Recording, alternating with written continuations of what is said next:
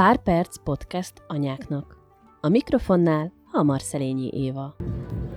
Egy egész napos konferencián vagyok, egy kicsit úgy érzem most, mint egy nagyon hosszú, fárasztó nap után. Úgy érzem magam, mint amikor a kisfiamhoz keltem föl, vagy 30-szor az éjszaka. Annyira leszívja az agyamat ez a nap, mint akkor, amikor rengetegszer kellett kelni éjszaka hozzá.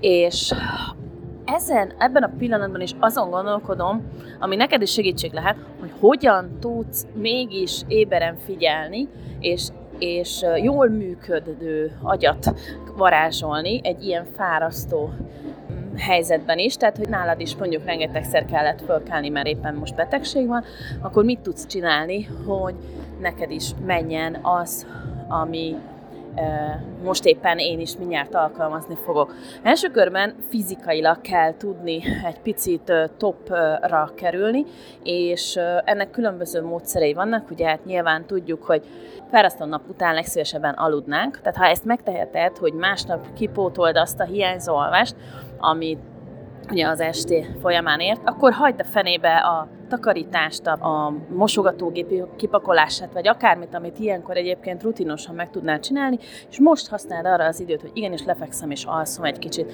Vagy ami még nagyon jó, hogy mozogsz. Mert annak ellenére, hogy ez egy fárasztó tevékenységek tűnik, ugyanúgy a mozgás egy endorfint termelő folyamat, ami téged is felélénkíthet, és jobban bírod tőle a dolgokat. Én is most felálltam, és elkezdtem járkálni az előadás mások között, és teljesen jól fel tudom ébreszteni magam. Most ugyan kicsit furcsán néznek rám, mert hogy ugye nem csak, hogy beszélek a telefonba, hanem, hanem így elkezdem mozgatni a végtagjaimat, kicsit táncikálok, mert szól a zene, ez mind-mind nálad is tökre beválhat, kapcsolj be egy ütős zenét, és próbáld meg felélénkíteni magadat. A gyerekedet nem fogja zavarni, sőt lehet, hogy ő is élvezettel beszáll ebbe a kis játékba, attól függően persze, hogy hány éves, milyen idős.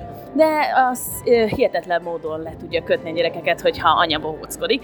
Úgyhogy kifejezetten neki is jó, tehát ha esetleg tényleg beteg, akkor a gyógyulásban is nagyon segítségére lehet. Azt javaslom neked is, hogy akkor ezt a két dolgot fogad meg, hogy fizikailag megpróbálsz vagy pihenni, tényleg pótolni a hiányt, vagy pedig pont, hogy felélénkíteni. Hajrá!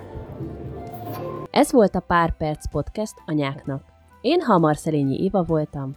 Találkozzunk a Szelényi Anya Akadémián.